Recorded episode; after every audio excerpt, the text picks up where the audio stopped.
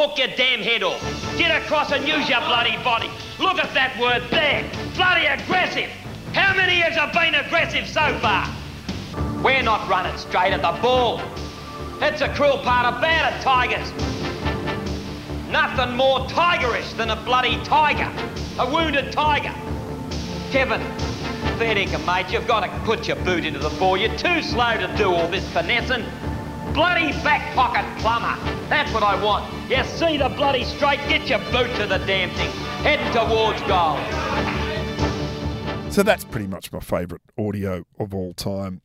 Nothing more tigerish than a tiger, a wounded, bloody tiger. I want to see Kevin Sheedy back pocket plumber.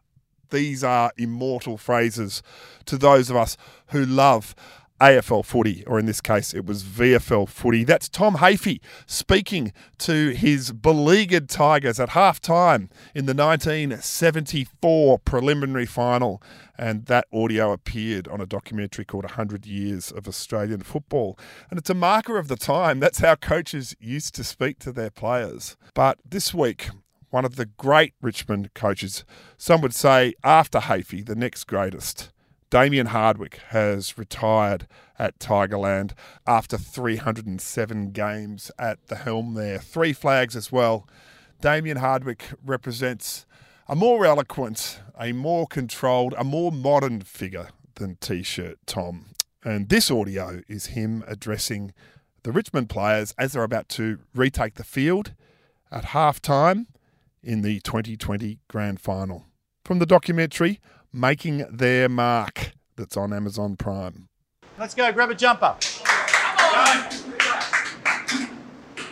We've been through a hell of a journey. Okay, however we decide what our story wants to be is on the Richmond Football Club. It's on every single individual in this little huddle now. Have we played the very best we have? No. We've got a long way to improve. There's no, no doubt about that. But the reality is, it is our story to write. What story you want it to be is determined by the man in that jumper and the man in that jumper beside you. It all comes down to us. We are playing a good side. There is no doubt about that, but you're a great side. So you get to dictate what this story looks like this second half. We understand who we are, but more importantly, we understand what we do. Hard, tough, Richmond style footy. You leave nothing in the tank. You're playing in one of the biggest games of the year. Let's have fun. Let's go. We fight on the beaches. We shall fight on the landing grounds. We shall fight in the fields. If you lay down with dogs, you get fleas. fraud, sham, and hypocrisy. Change within the system. The hollow man of anger and bitterness all must be left to a bygone age. I understand victory. I understand sacrifice. Speakola. I may not get there with you. That we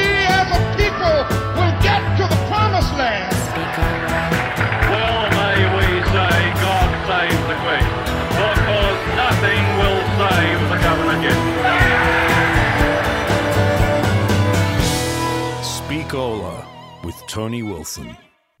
Hello, everyone. I am Tony Wilson. There's nothing more Speakola rish than a Speakola podcast. This episode is about the Richmond Tigers, and in particular, it's a chat with the CEO of Richmond, Brendan Gale. I was surprised he wasn't made AFL CEO. Maybe Andrew Dillon will be an inspired choice, but certainly for runs on the board, Brendan Gale has them. And when they look at the tripod of off field stability that has dominated this last decade or so, I think the three struts are Peggy O'Neill, president of the club, now departed, Damien Hardwick, coach of the team, who resigned this week, and Brendan Gale, who has been in the top job as CEO since 2010. I recorded this interview at Punt Road Oval and it was recorded in February. I got together with Brendan there to chat about Allan Jeans because I'm writing an Allan Jeans biography. And perhaps the least celebrated part of the great Yabby's coaching life was his 1992 season at Richmond, which was eminently forgettable in terms of results. But unforgettable for many of the people who got to know Jeans, and one of those was Brendan Gale. And so my interview was book related, but at the end of it, I thought, hey, you delivered that amazing speech in the club rooms at Richmond in 2010, where the whole club was dragged in to listen to Gale, and he outlined a vision, and it was such an ambitious and brave, and some would say even a foolhardy speech in terms of the way he stated performance goals that it became famous when the Tigers met those performance goals. He basically said, We're going to win three flags in 10 years. And they won three flags in 10 years. It's incredible. And so I kept the recorder going at the end of my Allan Jeans chat, and we talked about that day at Punt Road.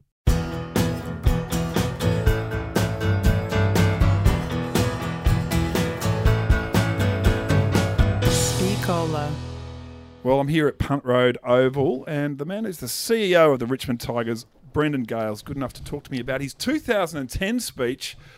Would you call it a season launch speech, Brendan? No, it was a sort of a. It was a bit of a campaign speech, I guess. It was it was, uh, it was the launch of a new strategic plan, which was a, a statement of, uh, I guess, our vision and aspiration as a footy club, and w- which had come off the back of you know two or three months of research and diagnosis and analysis about where we were and why we were where we were. So it was a bit of a line in the sand, and and you know, I guess sharing, without getting too granular, sharing, I guess, the sense of where we wanted to take the club and and the being the means by which we were going to get there in a bit of a narrative.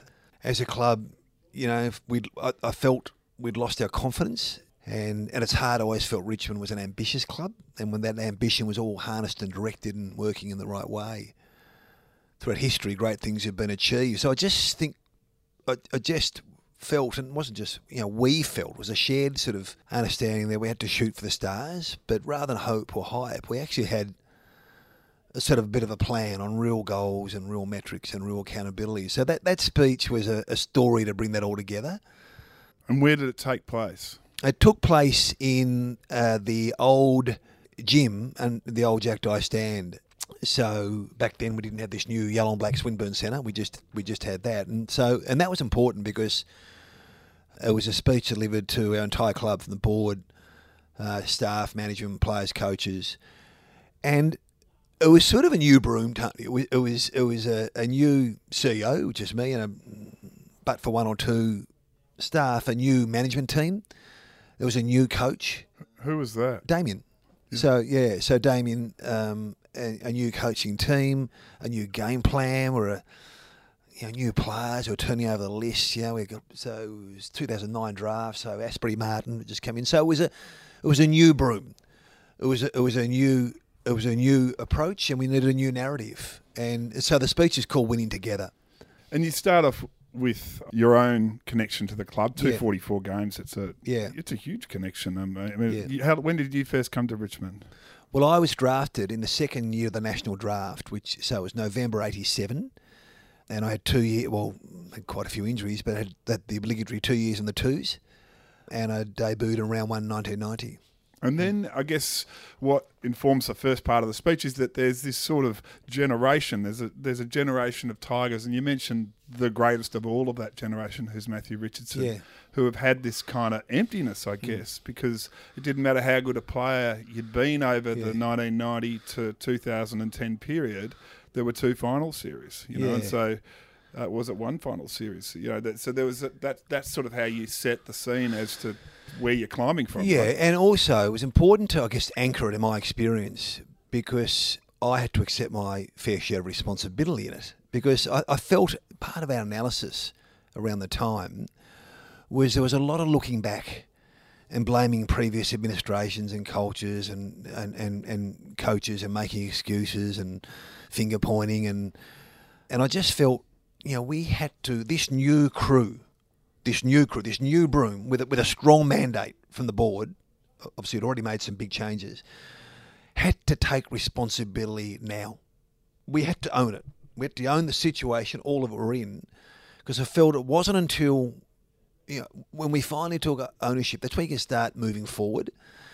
And so, you know, part of that was saying, despite the great efforts of individuals, board, presidents, players, coaches, you know, KB, Jeansy, despite the best efforts of the individuals who have done many great things, on the measure that matters most, we've been a collective failure. And I could say that because I've been part of it and I accepted my responsibility. And so that's why it was uh, so we don't want to, we want to draw a line in the sand and we don't want the next generation of players to feel the same way. And you've got to really clear. I don't know. Were you screaming at this point or lifting your voice? You're never playing in a grand final, winning nothing. Can any of us imagine this reaching 2030 with no more premierships? It was more probably quizzical, to be honest. Can, can, you know, can you imagine? It wasn't, know, I mean, Yeah. uh, um, it was, look, at the end of the day, I'm a, I'm an average public speaker. I'm not, but but the thing is, I believe in it. That's what I believe. That's what I felt. That's what I observed. That's what I knew. That's what, and that understanding was shared, and and I felt that was the way forward. That was the, and we all felt that. So, when you're saying something you believe in, you know, it tends to be a little more persuasive, and you know, it was laughed at and ridiculed, and we expected that. But the other thing, Tony, is is as part of that, we define success broadly. So success wasn't simply about wins and losses. That'll come later. It was about the pre-enabling conditions of the, of the of the trust, the alignment, the culture, the business, the money, to enable football success. And so, you know, we weren't winning games early, but we we're building our membership base, we were paying down debt, and people thought, well, you know, we're making progress and we're building momentum. And and so we get 2014.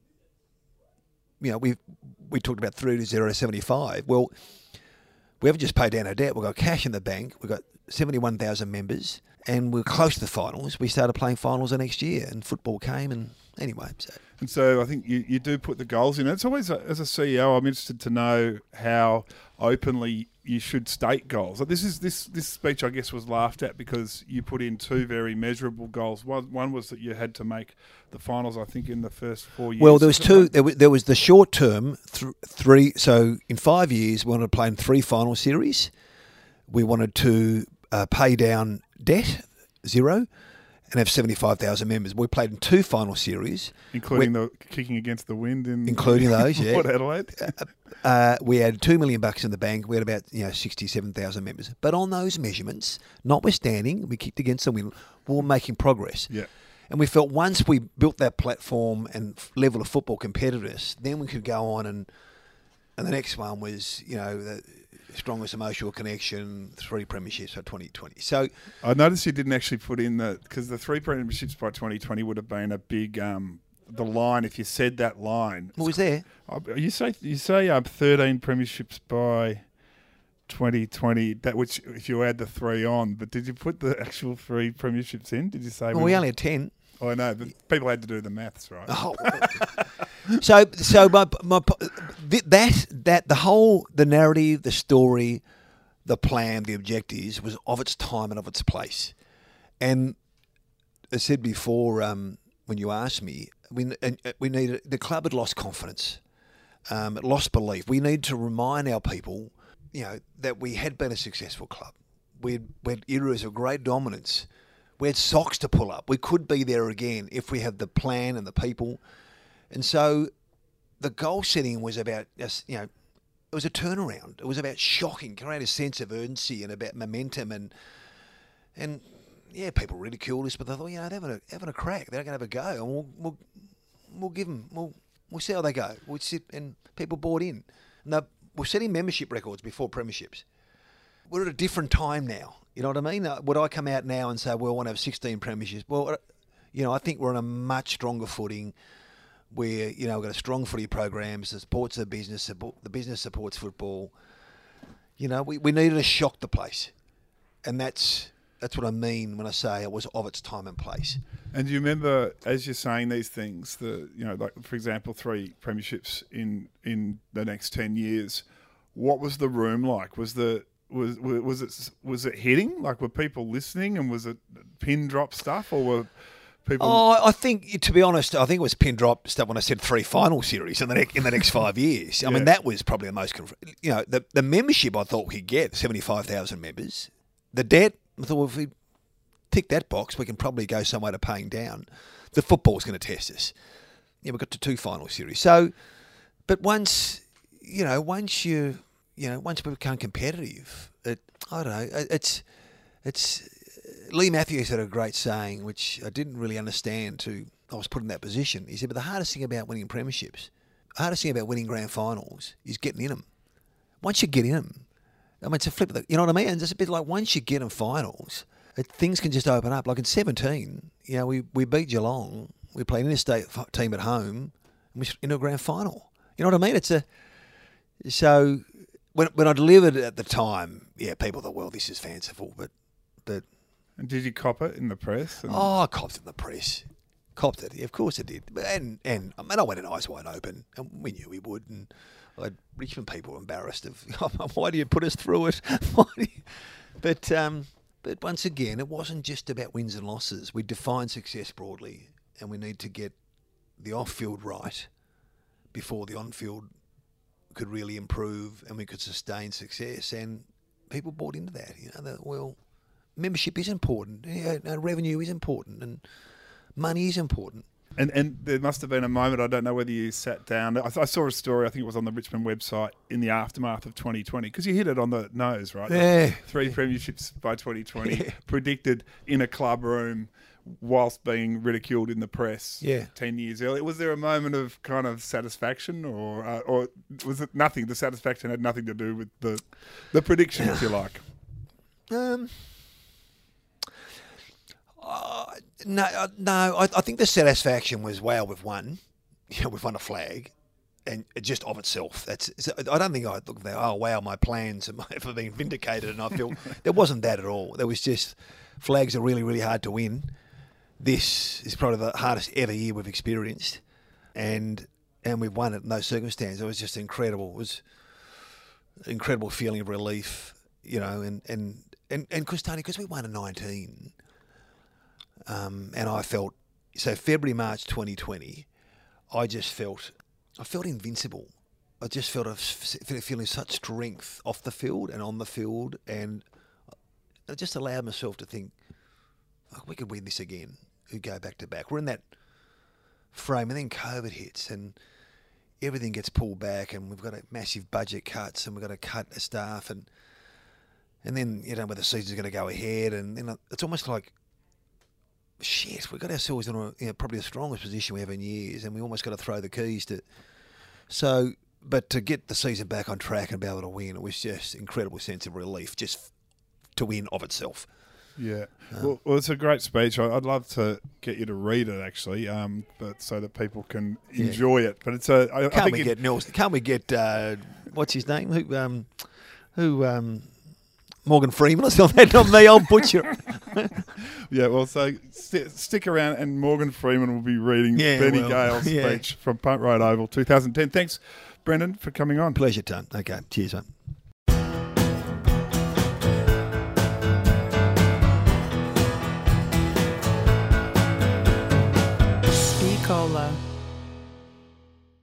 If you like speeches, if you like the podcast, please do sign up at news.speakola.com. It will be a prompt as to whether you want to pay as you join up, and you're welcome to. I certainly won't slow you down. But if you want to try it out and just join up for free, I'd also really encourage that. So that's news.speakola.com.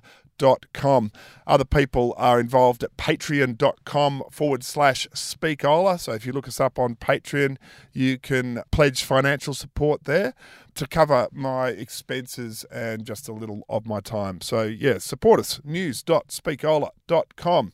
DocPlay have been sponsoring the Speakola podcast for the last eight or so episodes, and it is a magnificent documentary streaming service.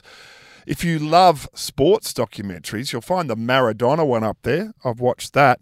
The famed big wave surfing documentary Bra Boys is on DocPlay.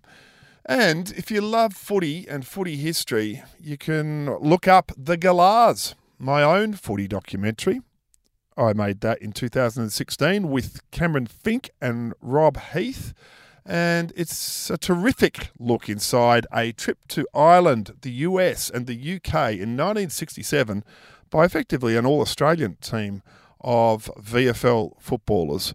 The absolute elite of the Victorian game were over there, taking on the All Ireland champions in Meath at the famed Croke Park. So look up the Galahs at docplay.com and watch it there.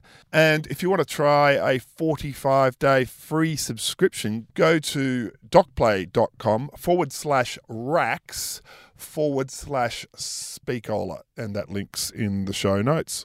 I tried to get Morgan Freeman. I told him that every single AFL footballer who has played since 1991 has The Shawshank Redemption as his or her favourite movie.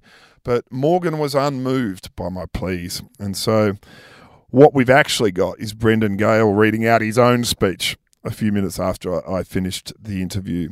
So if you're a CEO wondering how to address a room, how to motivate a working group, how to intertwine history and goals and ambition into a 10 minute address, well, this one's really worth listening to.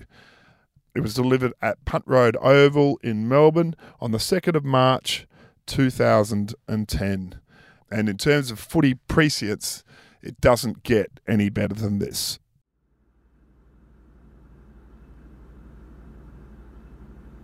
I'm a proud Richmond man. All that I've been able to achieve in football and after football has come from what I've learned from the people, culture, and history of this great club. Everybody in this room has the same opportunity this club has given me.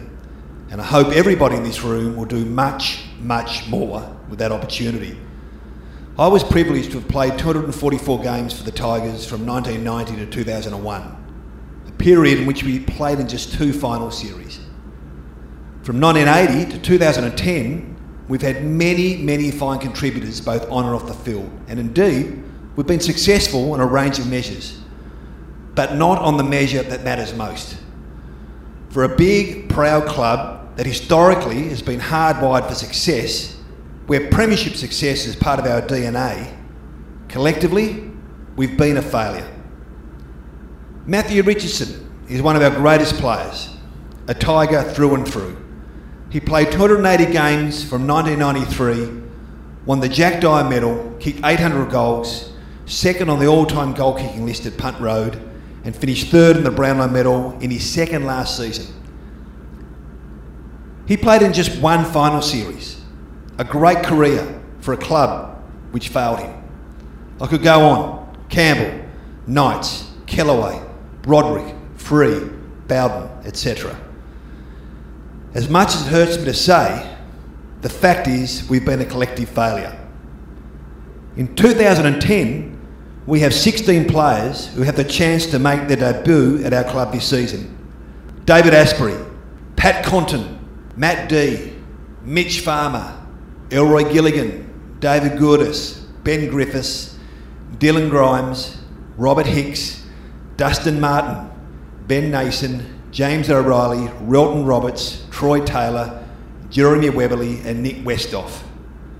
20 years ago, any of you could have been Tony Free, Cambo, Richo, excited to be joining a great club, a proud club, a club that thrived in success.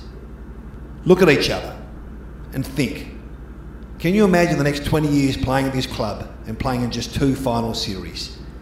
Never playing in a grand final. Winning nothing.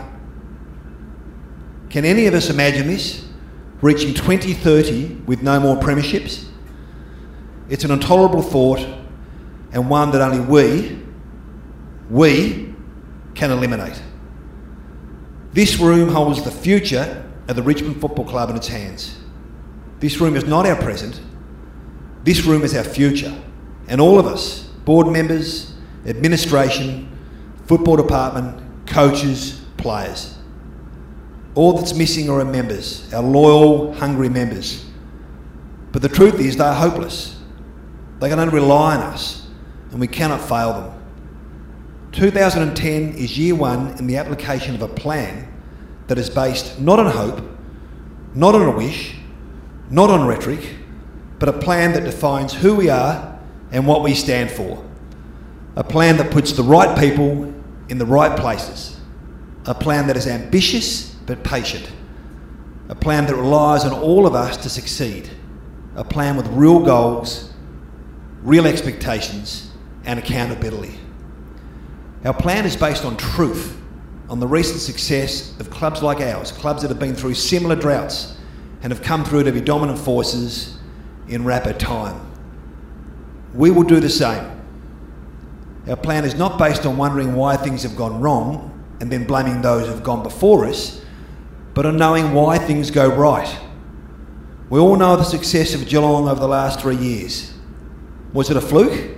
Of course it wasn't. The backbone of Geelong's success was put together in a room like this, with a group like this, with a plan like ours at the start of this decade. Think of these names and when they, like you, stood before their mates and started their careers. Ling, Corey, and Chapman debuted in 2000. Enright in 2001. Ablett, Bartel, Rooke, Kelly, and Johnson in 2002. At the end of the 2002 season, a season where Geelong finished 12th, the Cats have not won a premiership for 40 seasons. At the start of the 2010 season, Richmond has not won a premiership for 30 seasons. Geelong did it by applying simple processes to maximise the opportunity that all AFL clubs have. The Cats planned for their success.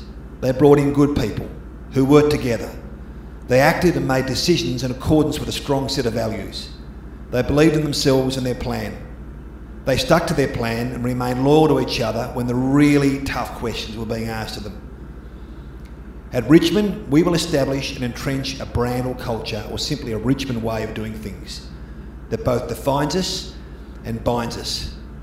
From this gathering on, we'll be a united club and all of us will unite behind our team.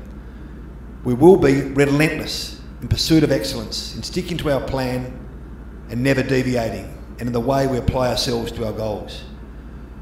We will be proud of our past and what we've achieved, and we'll be ambitious about our future and what we plan to achieve.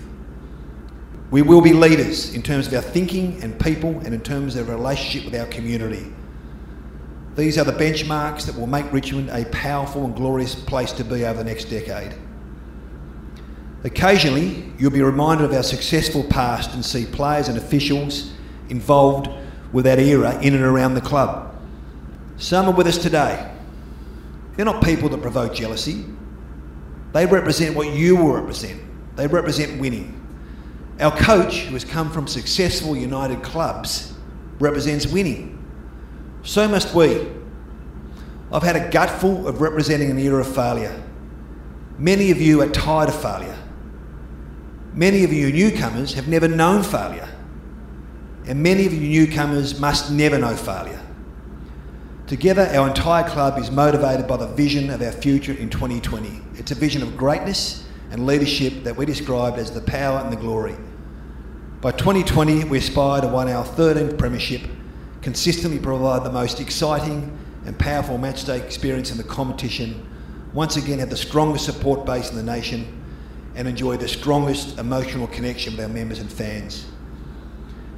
We acknowledge we have an enormous amount of work to do in the most competitive competitions in the most competitive era in our history if we are to realise our vision. Therefore, the next five years is about building the capacity or horsepower of our organisation to deliver. Our plan features real goals with real measurements that need to be achieved along the way in order to succeed. These goals relate to our football performance, the strength of our relationship with our members, commercial popularity, and financial strength. If we could boil the whole plan down to its fundamental essence, it means that by 2014 we expect to deliver 3075. Three finals appearances, zero debt, and 75,000 members. This is a plan that aligns the efforts and expectations of everyone associated with the club. It is a plan to succeed.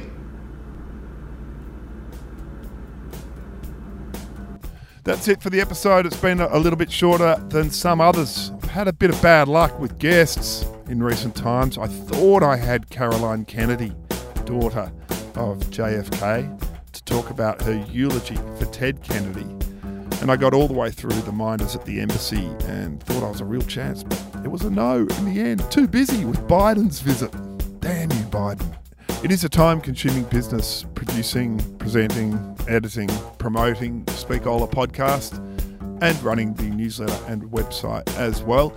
And if you think I should get paid for it, well, you can help out on that front. It's news.speakola.com and go paid.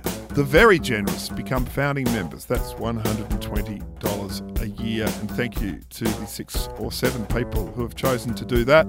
At Patreon, there are some standing ovation donors that are going at $20 a month. And I thank you from the bottom of my heart. Big thanks to Brendan Gale. Thank you for the sponsorship, docplay.com.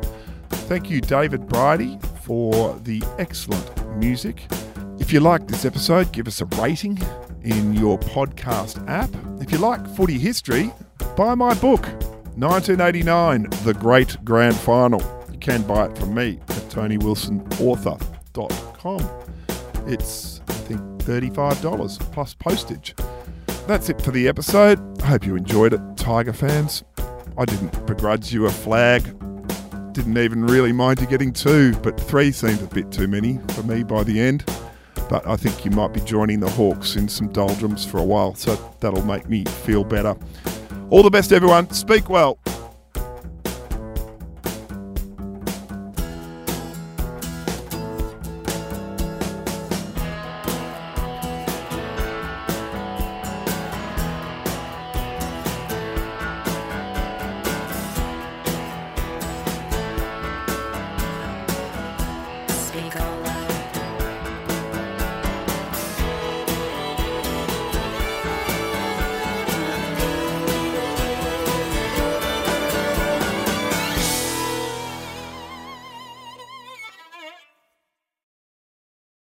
Hey, if you've stuck around to the end of the theme, I thought you might want to hear a little bit of um, Brendan Gale talking about Allan Jeans. This is a story told by quite a few people at Richmond in the 1992 season. It's usually known as just the Tim Powell story. I've been putting up stories like this at my personal writing website, which is Good One Wilson. Search up Good One Wilson and sign up there if you're interested. I reckon. And did he did he ride guys? Like I've heard the Tim Powell story. The have you heard that one? The, yeah, I think it was told at the funeral. Yeah, it? it was yeah. The, it was the Victoria Park. Let me let me give me a shot at Daicos. Yeah, yeah.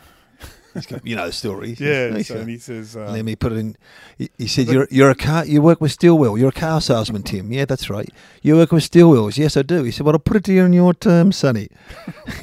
he said, "He's a fine piece of engineering."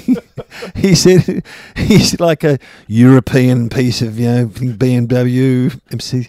You're just a Mini Minor, son." He said, "He's worse that effect."